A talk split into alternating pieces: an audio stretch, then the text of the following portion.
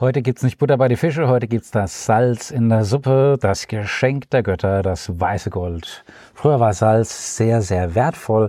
Mittlerweile wird's von den Medizinern, von den Naturheilberuflern oder von den Heilberuflern fast äh, ja schon verschrien, weil Salz macht sogar Schimpansen süchtig. Echte Schimpansen, also nicht äh, Menschen, sondern auch Schimpansen.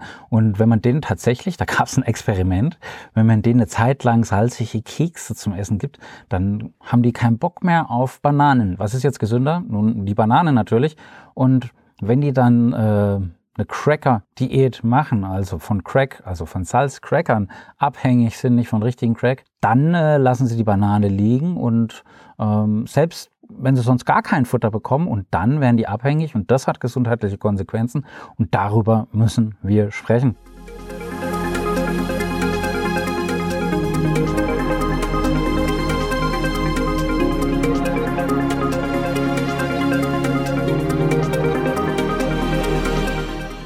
Herzlich willkommen bei Revolution Pharmacy. Mein Name ist Reuter, Jan Reuter. Wenn du mir ein Abo schenkst, ähm, tust du mir einen großen Gefallen. Noch viel mehr Leute tust du einen großen Gefallen. Alle, die du kennst, die einen erhöhten Blutdruck haben, nennt man auch Hypertonie oder die eben Blutdrucktabletten einnehmen müssen, das vielleicht gar nicht wollen. Ein Beta-Blocker zum Beispiel, wo du kalte Hände, kalte Füße hast und kalte andere Extremitäten, für uns Männer besonders schlimm. Oder eben ähm, Calcium-Antagonisten, wo sich dann die Strümpfe in die Fesseln einschneiden sozusagen oder du einen roten Kopf kriegst und, und, und oder Wassertabletten. Für all die ist diese Podcast-Folge wirklich sehr, sehr wichtig und nicht nur für salzlettenabhängige Äffchen.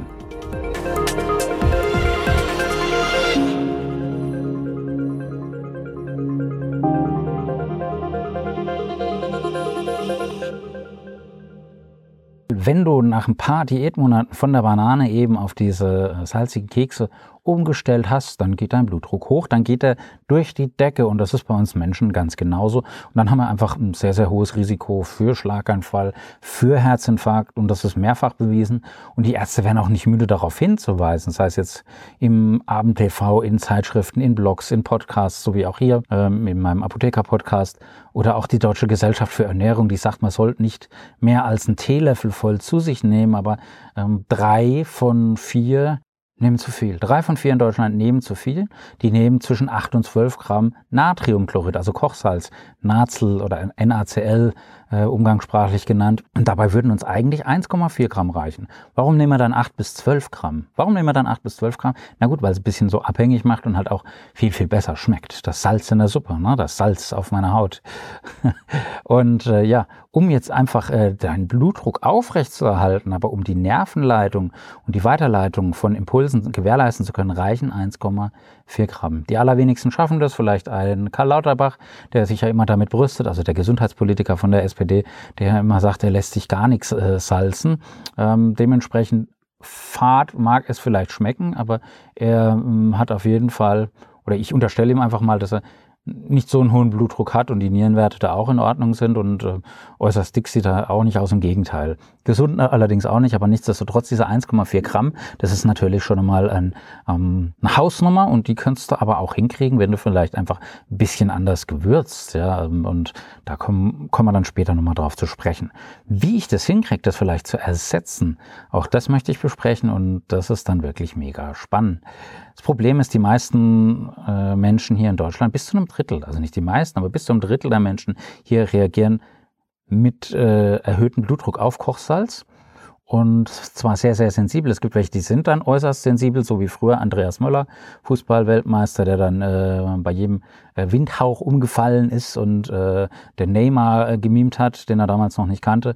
Aber ähm, dann gibt es auch welche, die können das ganz, ganz gut wegstecken. Die, die viel Wasser dann trinken, die, die viel schwitzen oder so harte Arbeiter, Leute, die wirklich noch ihre Hände und ihren Körper zum Schaffen hernehmen, da äh, kannst du ruhig mal ein bisschen mehr Salz zu dir nehmen oder auch äh, Sportler, äh, Leute, die intensiv Sport betreiben, die brauchen natürlich ein mehr an Kochsalz als ein durchschnittlicher, äh, ganz normaler Mensch, der wenig oder gar keinen Sport macht. Und dass dann die deutsche Hochdruckliga trotzdem jedem dringend nahelegt, den eigenen Salzkonsum einzuschränken, das hat vor allem den Grund darin, dass man gar nicht weiß, hm, ist der Patient jetzt so ein Sensibelchen wie Neymar, wie Andreas Möller, oder ist es so ein, ja, so wie so ein Dürmer, der sagt, das bisschen Salz, äh, pff, was soll's, ist doch jetzt, ist jetzt doch gar nicht so schlimm.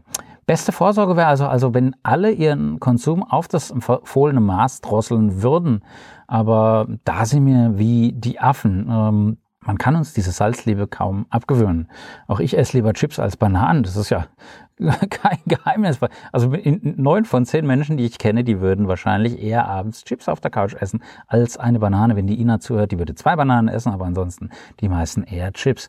Und da gibt's auch ganz viele bestimmte Studien. Und da gab's einen Monat lang äh, tatsächlich ähm, der Versuch, und das hat auch vorhin gehauen, 200 Amerikaner, ich wiederhole, Amerikaner auf kochsalzarme Kost zu setzen. Das hat aber nur funktioniert, solange man denen das Essen fertig zubereitet vor die Haustür gestellt haben. Also Takeaway oder äh, To Go oder Delivery. Und als man dann dazu übergegangen ist, denen nur noch die Rezepte zur Verfügung zu stellen, zack, peng, oder zack, bumm, oder wie sagt man da, da haben die fast so viel Salz wie früher gegessen, teilweise noch mehr. Ähm, also das heißt, so radikale Lösungen sind beim Thema Salz nicht wirklich praktikabel und da, ähm, weißt du, wo der Frosch die Locken hat, das ist schade. Ähm, Im New England Journal of Medicine haben chinesische Mediziner einen pragmatischeren Ansatz vorgestellt. Die haben bei 10.000 Probanden ein Viertel der Kochsalz-Tagesdosis durch Kaliumchlorid ersetzt. Ich warne hier ausdrücklich, das nicht nachzumachen bei Risiken und Nebenwirkungen. Du weißt, aber die haben tatsächlich äh, kritische Blutdruckwerte gehabt in dieser Studie in China und die Kochsalzkur, Schrägstrich Kaliumchloridkur, die hatte dann, also diese kombinierte äh, Kur hatte Erfolg. Nach fünf Jahren war nicht nur der Blutdruckwert der Versuchsperson um mehr als drei Millimeter Quecksilber herabgesunken. Das klingt jetzt nach ganz, ganz wenig. Ähm, die Konsequenz allerdings, die Konsequenz war, das Risiko für Herzinfarkt und Schlaganfall ging um 13 bis 14 Prozent runter. Das heißt, wenn du ein bisschen von diesem NaCl durch KCl, also durch Kaliumchlorid ersetzt, dir fachkundig durch einen Ernährungsberater, Schrägstrich Apothekerin ersetzen lässt, dann wird ein Schuh draus. Und äh, ja, ein sogenanntes Blutdrucksalz, das sind so Mischungen, die gibt es auch in deutschen Apotheken. Ich persönlich rate davon ab. Ich sage einfach, machst du so einfach wie möglich und Salz nicht so toll. Nimm einfach ein paar mehr Kräuter äh, aus deinem Garten oder äh, bau dir da was an und äh, nimm einfach ein bisschen weniger Salz. Das geht ja schon. Ne? Nichtsdestotrotz, man kann das machen. Trotzdem da bitte aufpassen, dass man nicht übersalzt, weil zu viel Kaliumchlorid ist natürlich auch tödlich. Das ist das, was dann von, von diesen bösen Todesengeln im Krankenhaus gespritzt wird von äh, Pflegern, was du alle zwei Jahre mal in der Zeitung liest. Und dann kommt es natürlich zu Herzrhythmusstörungen und das ist dann meistens fatal und ganz, ganz schwierig nachzuweisen. Dementsprechend, also die Dosis macht macht immer das Gift. Ja? Also Sauerstoff kann auch gefährlich sein, ne? aber es hängt halt von der Dosis ab. Ne? Äh, Alkohol kann konservierend sein, Alkohol kann ähm, ja, befreiend sein, Alkohol kann aber auch äh, tödlich sein. Vor zwei Jahren ist es dann peruanischen Medizinern gelungen, mit so Fake-Salzpräparaten das Blutdruckrisiko von gesunden Menschen sogar zu halbieren. Äh, schreibt zumindest die Springerpresse, wie viel ich davon halten soll. Naja, kannst du dir vorstellen. Und das liegt wahrscheinlich nicht nur an der geringeren Dosis des ungesunden Natriums, die die Versuchspersonen dann zu sich genommen haben, sondern auch an der höheren Dosis des gesunden Kaliums. Das heißt, es wirkt direkt Blutdruck senken und vor allem mild Blutdruck senken. Nicht so ein Trügel wie eben ein harter Beta-Blocker oder ein harter Calcium-Antagonist, wobei hart ist ja die falsche Beschreibung, aber du eben nicht so diese Nebenwirkungen hast, wie jetzt kalte Hände, kalte Füße, um, um, dicke Fesseln, dicke Beine, roten Kopf, Kopfschmerzen. Ne? Und durchgesetzt hat sich aber der Ansatz natürlich noch lange nicht und es ist höchst fraglich, ob das kommen wird. Das ist eine preisliche Frage, vor allem eine wirtschaftliche Frage. Im deutschen Supermarkt habe ich mal versucht, so ein Salzersatzprodukt zu finden.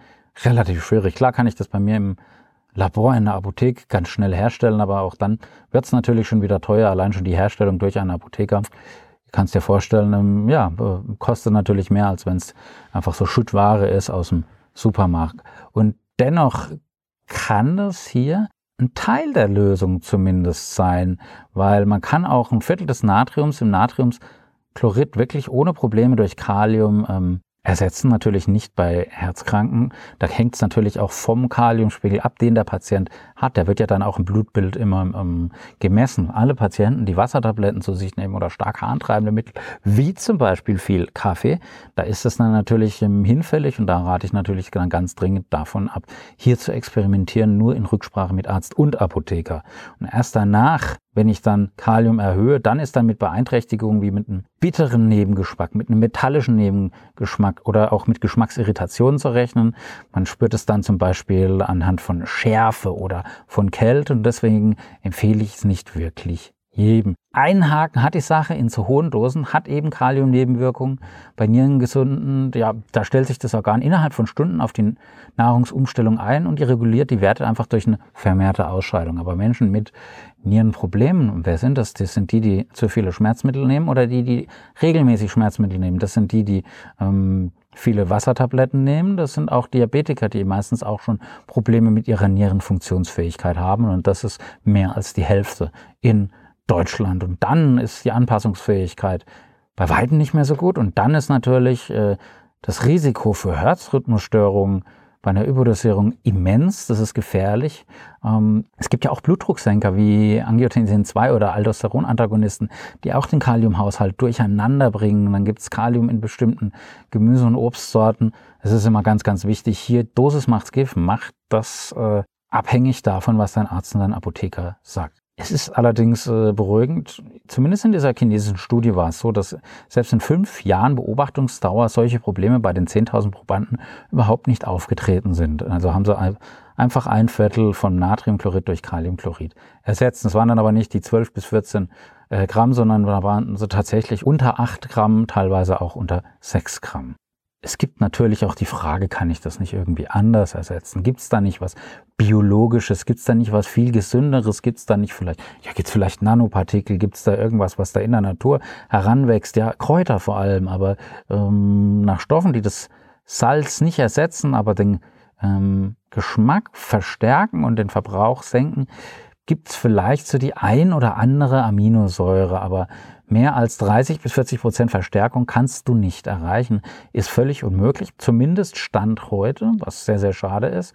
Und das ist natürlich viel zu wenig für ein Produkt, das wohl erheblich teurer ist als ein ganz normales Salz. Salz ist spottbillig, ja. Also, aber wenn du dann eben eine Aminosäure herstellst, das kostet dann ein Vielfaches und dann ist es natürlich betriebswirtschaftlich und volkswirtschaftlich sehr viel billiger als diese typischen üblichen Verdächtigen Beta-Blocker, Ramiprin und wie sie alle heißen, zu verabreichen. Oder du nimmst einfach weniger Salz und du nimmst Kräuter. Also das ist eigentlich die einfachste Variante. Und das ist einfach das größte Problem in der Salzersatzforschung. Originalprodukt ist einfach zu billig und die Lebensmittelhersteller, die zögern deshalb so viel Geld in die zu investieren. Das ist so wie vor 10, 15 Jahren mit Elektroautos. Da hast du auch gezögert, in, darin zu investieren und auch heute tun sie es zum Teil noch. Und ähm, bis jetzt ist noch nicht einmal die Struktur vom Salzgeschmack-Rezeptor vollständig aufgeklärt. Die Struktur vom Salzgeschmack-Rezeptor ist wirklich nicht vollständig aufgeklärt und deswegen ist es auch so schwierig, einen Stoff zu ersetzen, von dem man gar nicht mal weiß, wie er letztendlich und vollumfänglich wirkt. Ja, das war das Geschenk der Götter, das war das weiße Gold. Ich wünsche euch einen wunderbaren Start in die Woche. Zieht die Mundwinkel nach oben, am anderen Ende war der Jan. Bleibt gesund. Love, Peace, Bye.